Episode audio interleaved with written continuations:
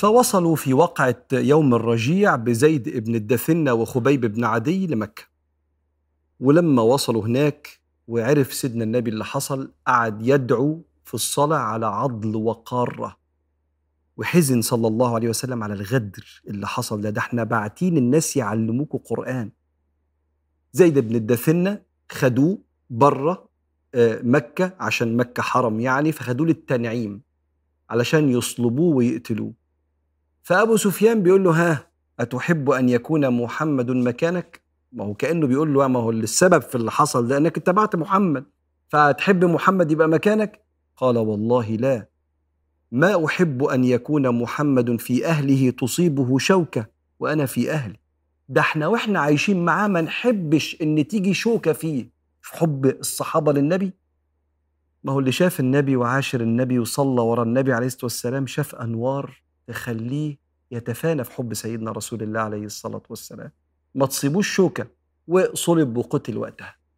أما سيدنا خبيب بن عدي فحصل معاه قصة غريبة جدا. بس يبان فيها أخلاق الصحابة وتربوا على إيه مع النبي عليه الصلاة والسلام. قعد كام يوم أسير ومربوط في بيت من البيوت فلما عرف أنه هو هيقتل طلب من صاحبة البيت موس شفرة حتى يستحد يستحد يعني يحلق الشعر الزائد في جسمه لأنه مش عارف لما يموت هيغسلوه ولا يرموه ولا يعملوا إيه فأراد أن يلقى الله على السنة كده إيه كشيء من الطهارة والنظافة. فجابت له الموس وهو مربوط اعمل اللي أنت عايزه ما أنت مربوط. ففي وسط ما هو معاه الموس ده كده جه طفل صغير بيتمشى من ولاد أهل البيت وقام قاعد في حجره. فالست بصت وهي مشغولة كده فراعها ما رأت. في إيده الشفرة وقدامها وقدامه العين فقال لا تخافين. والله لا أمسسه بسوء. مش متربيين على كده. إيه ذنب الولد ده؟ نقتلش إحنا العيال الصغيرة ابدا.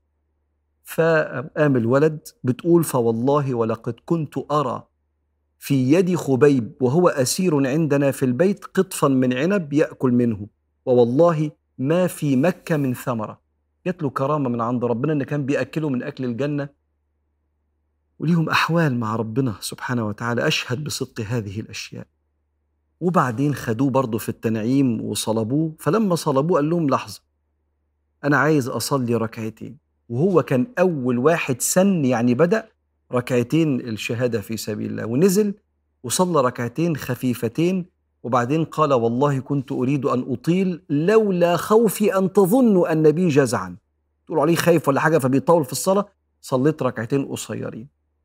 اللي بيحكي القصة دي بعدين سيدنا معاوية بن أبي سفيان بعد ما أسلم.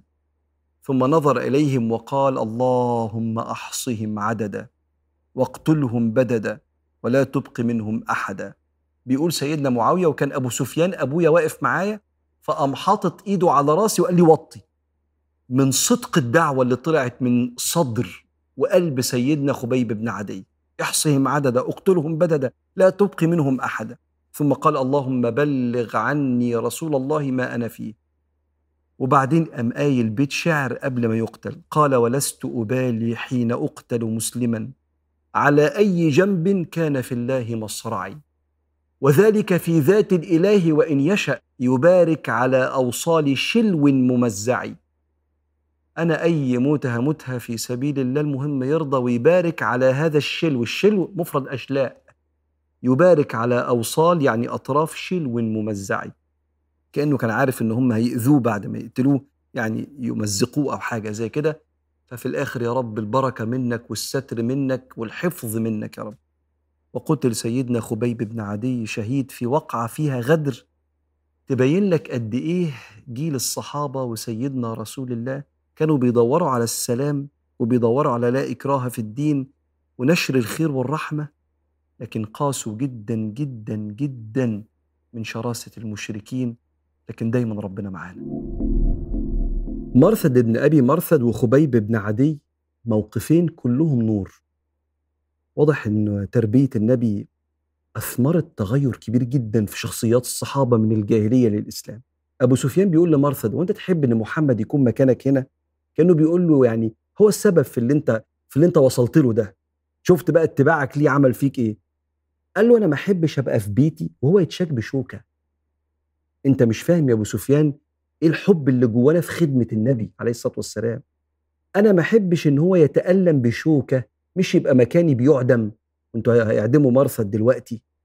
يبدو إن أبو سفيان مش فاهم خالص يعني إيه حب النبي عليه الصلاة والسلام.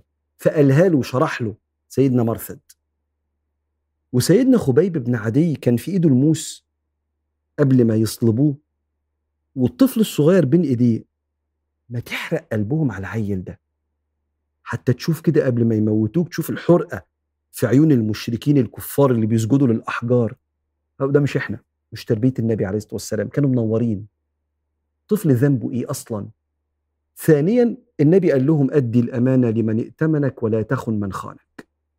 إذا كان أخلاق المشركين الغدر فأخلاق المسلمين الوفاء والكرم والحماية. ده أنا أحميك احمي لك ابنك اللي جه قاعد بين إيديا وأنا في ايدي الموس. لكن سبحان الله سبحان الله لما تشوف خلاصة دعوة النبي في ناس نفوسها بقت سوية. وده يقول لك أنت إزاي إما يعني تبقى خير سفير لدعوة سيدنا محمد ومنور بنوره ولا تصرفاتك لو انت مشهور عنك انك انت قريب من ربنا أو بتحاول تتبع سنة النبي بس مؤذي. فتبقى الناس متلخبطة. هو اللي يتبع النبي بيبقى مؤذي مثلا؟ ولا هو كلام النبي مش مؤثر؟ بيصنع شخصيات مشوهة بتصلي ركعتين بس أنا مش عايزه يبقى صاحبي ولا يبقى مراتي ولا يبقى جوزي ولا مش عايز الشخصية دي يبقى جنبي. عكس الشخص اللي بتشوف منه كل عطاء ووفاء وكرم والسر إنه واخد من نور النبي. تبقى أنت هتموت وتتعرف على النبي عليه الصلاة والسلام وتشوف النبي وتصلي على النبي. الكرام الصحابة دول بجد يعني علمونا إزاي إحنا وإحنا عايشين كده يا الناس هتحب النبي عن طريقنا يا هنبقى سبب في نفور الناس من نور سيدنا النبي عليه الصلاة والسلام.